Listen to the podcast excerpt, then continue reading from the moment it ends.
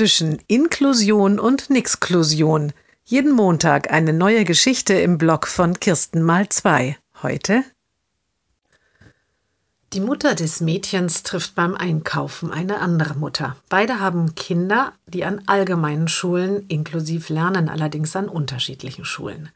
So langsam kehren die Klassen nach vielen Wochen an die Schulen zurück. Ich weiß bei meinem Sohn noch gar nichts, klagt die andere Mutter. Warum? fragt die Mutter. Habt ihr von der Schule noch keine Zeitpläne bekommen? Doch, doch, das schon, antwortet die andere Mutter, aber unsere Kinder sind da gar nicht mitgedacht. Die Sonderpädagogin hat auch schon beim Schulamt nachgefragt, aber keine Antwort bekommen. Was heißt nicht mitgedacht? hakt die Mutter nach. Unsere Kinder sind doch wie alle anderen Schüler der allgemeinen Schule. Die Informationen des Rektors gelten natürlich auch für sie. Ich gehe fest davon aus, dass meine Tochter sowie ihre Klassenkameraden ab nächste Woche wieder tageweise Schule hat. Aber viele Sonderschulen sind doch auch noch dicht. Na und?